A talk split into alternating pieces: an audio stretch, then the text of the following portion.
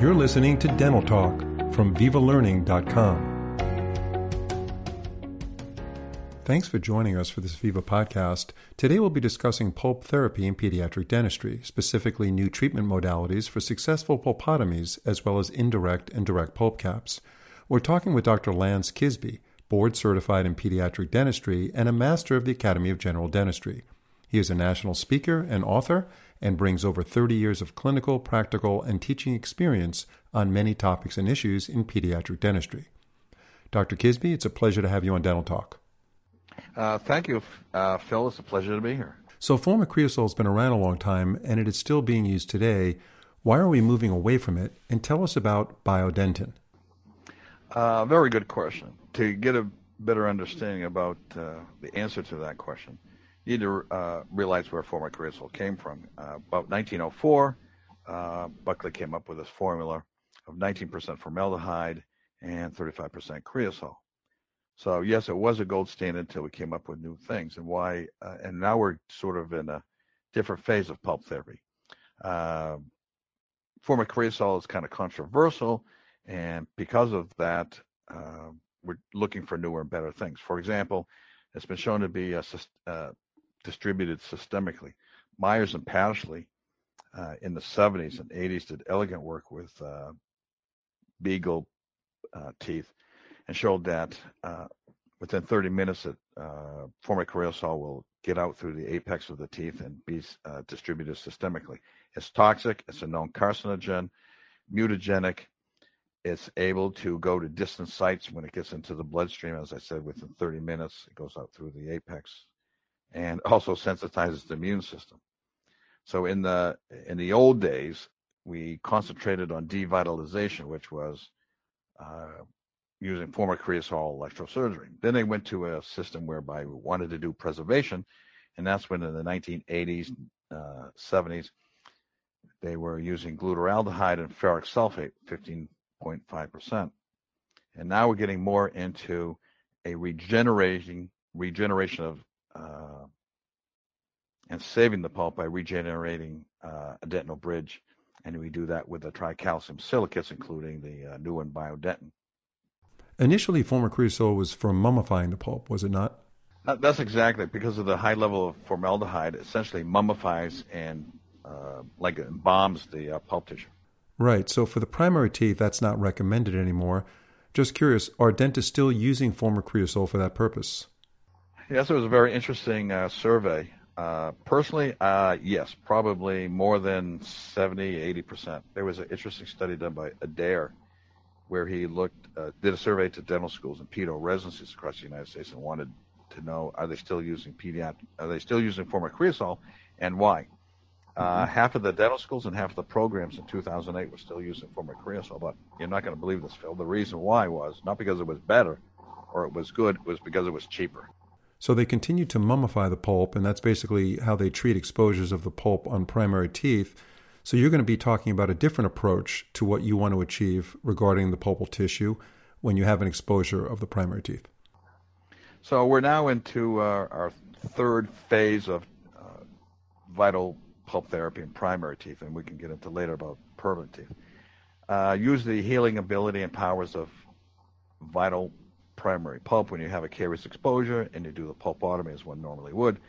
So instead, we're uh, getting the pulp tissue to use its own healing powers, for lack of a better word, and use a tricalcium silicate, in this case Biodentine, where you mix that up in a triturator.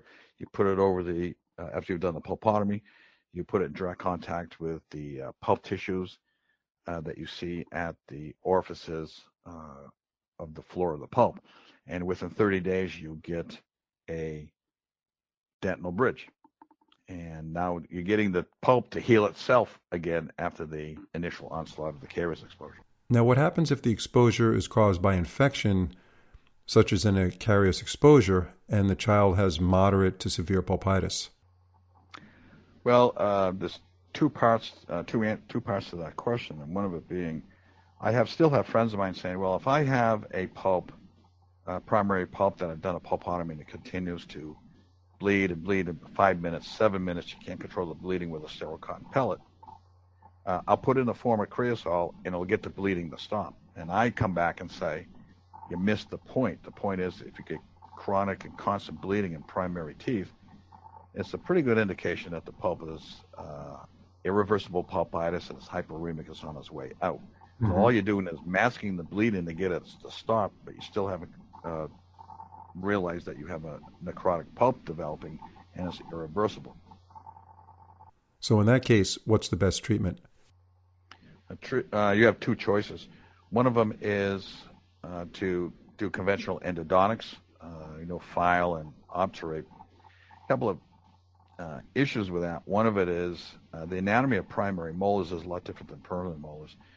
At the floor of the pulp chamber in primary molars are several hundreds to thousands of minute that they've seen on a scanning electron microscope. They've seen, uh, you can see accessory canals that go right from the floor of the pulp chamber to the bifurcation area. There's no way you can clean those out; they're just way too small. So you can do the world's best endo, and you but still leave necrotic tissue behind, and your endo is going to fail. Uh, the other thing is, because of this, doing conventional endodontic root canals, which I'm trained to do, uh, has a high failure rate. So you have two choices: do conventional endodontics, but tell the parents this may not work. It could be anywhere from one day to whatever. Number two, it um, your other choice is to do extraction, and then you have other problems associated with that, which is um, a space that may, when you extract primary teeth too early, the permanent tooth tends to come in two years later, so they're coming out of order, out of sequence. And so you have to put in space maintainers, you have to wash the space, you have to worry about hygiene and all this. So the secret is to proper diagnosis, getting a good history of the pain, radiographic interpretation, do a great clinical exam, uh, evaluate the exposure site. Healthy pulp does not bleed, so if you do a have a caries exposure and it does not bleed, that's a good sign that it's very vital, and your, uh, in this case, uh, biodent and pulpotomy work really well. You have to also keep in mind that children are poor historians, and they're not good at relating how bad the toothache is or was and what tooth is. I've had people come to the office and the mom swear it was on the upper right and fight with the child and the child would say it was on the lower left. So uh, you have to be sort of a Sherlock Holmes. So the secret is the correct diagnosis. Mm-hmm. And you'll either have a successful pulpotomy or you're going to end up having to do the endo, which has a poor, very poor success. So if you do the complete endo treatment in the case of the hyperemic pulp, what is the recommended obturation material? Uh, as we know, the primary tooth resorbs, so uh, we won't be looking at gutta percha, I assume. Uh, correct. That's that's the uh, question of the day. Uh, you can't use your conventional gutta percha because that doesn't resorb. You need mm-hmm. something that's soft and resorbable. Um, there's uh, some material up there uh, by a company called PulpDent, and it's a press syringe technique where it's a powder liquid mix. It's sort of a ZOE material with some um, resin balsam from a balsam fir from Canada. And it's biologically c- compatible as well as it will resorb as the root resorbs. So, one key indication for Biodentine, based on our discussion, is for a pulp exposure on a primary tooth where there is not excessive bleeding. Um, tell us what Biodentine is made of and how to apply it. It's uh, it's a tricalcium silicate. It has a powder and liquid. It actually comes in uh, very fine powder, like sort of like baking flour. It comes in a capsule like a double spill amalgam spill. You take the cap off, you snip with it comes a little uh, plastic container about the size of a pea, two peas. Snip off the tip of it, put in five, take off the cap, put in five drops of accelerator, put the cap back on, mix it for 20 seconds. It has a at the end of 20 seconds, you take the cap off and take it out with a uh, instrument of your choice it sort of has a consistency of bubblegum. So it's soft and loose, but has some firmness to it, if that makes sense. Mm-hmm. Um, so then you put it on, you can roll it up into a ball. It has uh, about a six to 10 minutes setting time. So, so that is like concrete at the end of six to 10 minutes. So it's real, in, in world of pedo, that's actually kind of fast. So you roll up in a ball, put it at the end of your, uh, so say amalgam condenser mm-hmm. and you able to put it in the pulp chamber, tap it into tap it into over the orifices, tap it such that it's in direct contact with the pulp tissue, and then after that you uh, put a glass ionomer cement on top, and then you restore appropriately. So it has uh, uh, actually a lot of uses.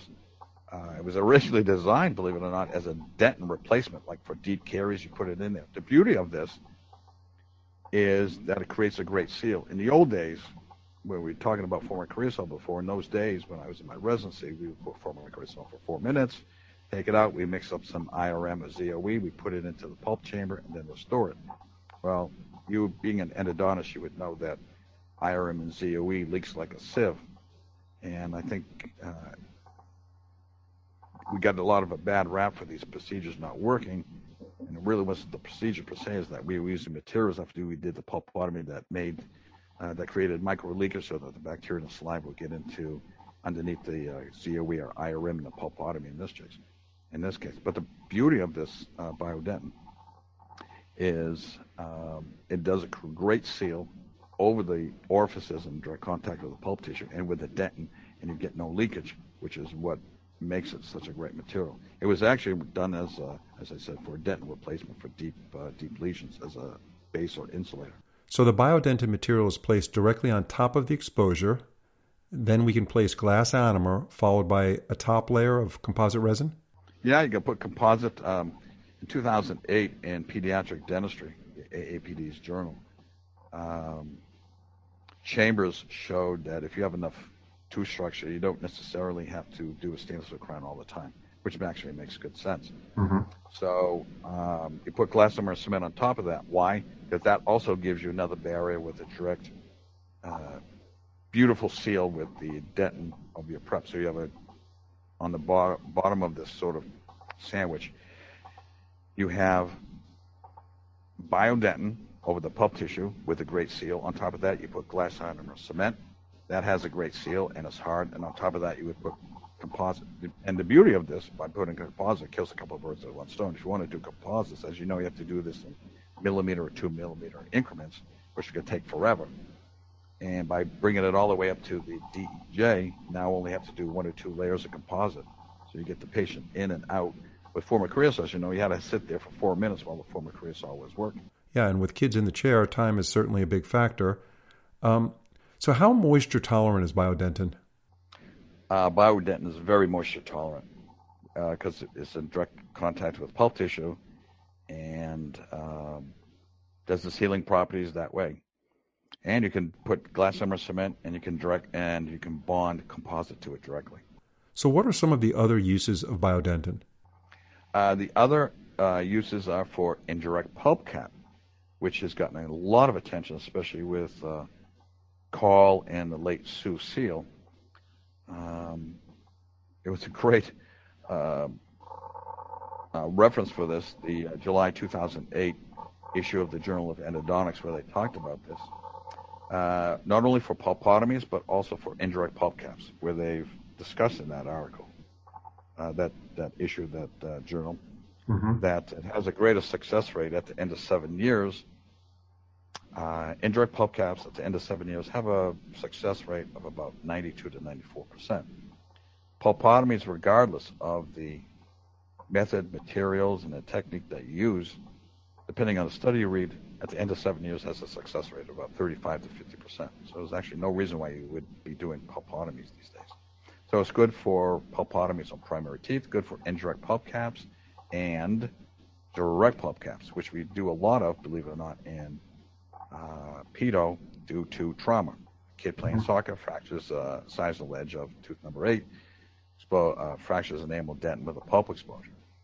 And the beauty of Biodentine is it does not stain the teeth as other materials uh, like MTA will do. So Sure, with fractures, the immediate placement of a direct pulp cap has a much better success rate since the pulp hasn't had a chance to become inflamed and, of course, uh, infected subsequently.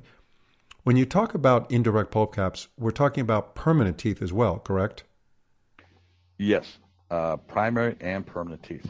And you have, uh, as a pediatric dentist, you know and would understand that I see a lot of kids with large caries, uh, age six, six and a half, and I don't want to do the endo on a molar if I can avoid it.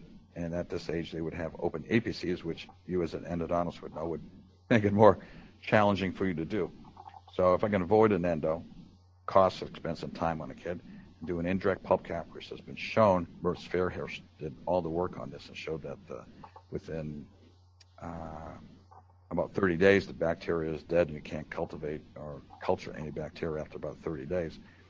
So it just knocks out the bacteria in there. And the studies, what makes it very easy is you don't even have to take much of any of the caries dentin out just by putting the um, Biodentine on top, cement on top of that, and then uh, restore. Done a great service for the patient. That's a great service to the patient, especially in the cases, as you mentioned, where the root apices haven't matured. And obturating immature root apices, as we all know, can be quite challenging, and the success rate is, of course, not as high when compared to obturating a fully formed root system. If our listeners have any questions, can they reach out to you, Dr. Kisby, via email? Oh, sure. Um, as, as you noted in your brief introduction to me, I lecture around the country. And I, uh, whenever I give a talk within two or three days, I get people sending me photographs and x-rays and say, what would you do? We're all here to help out the patient. Why spin your wheels on ice trying to figure out how to do it when there might be somebody out there that could just help you out and solve it right away.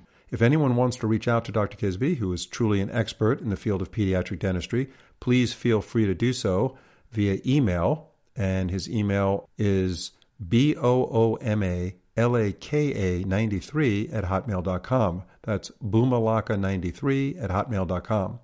Thank you, Dr. Kisby, for your time today, and we hope to have you on another podcast in the near future. I'd be glad to. Thank you very much, Phil, because it was really great to be here. Thank you.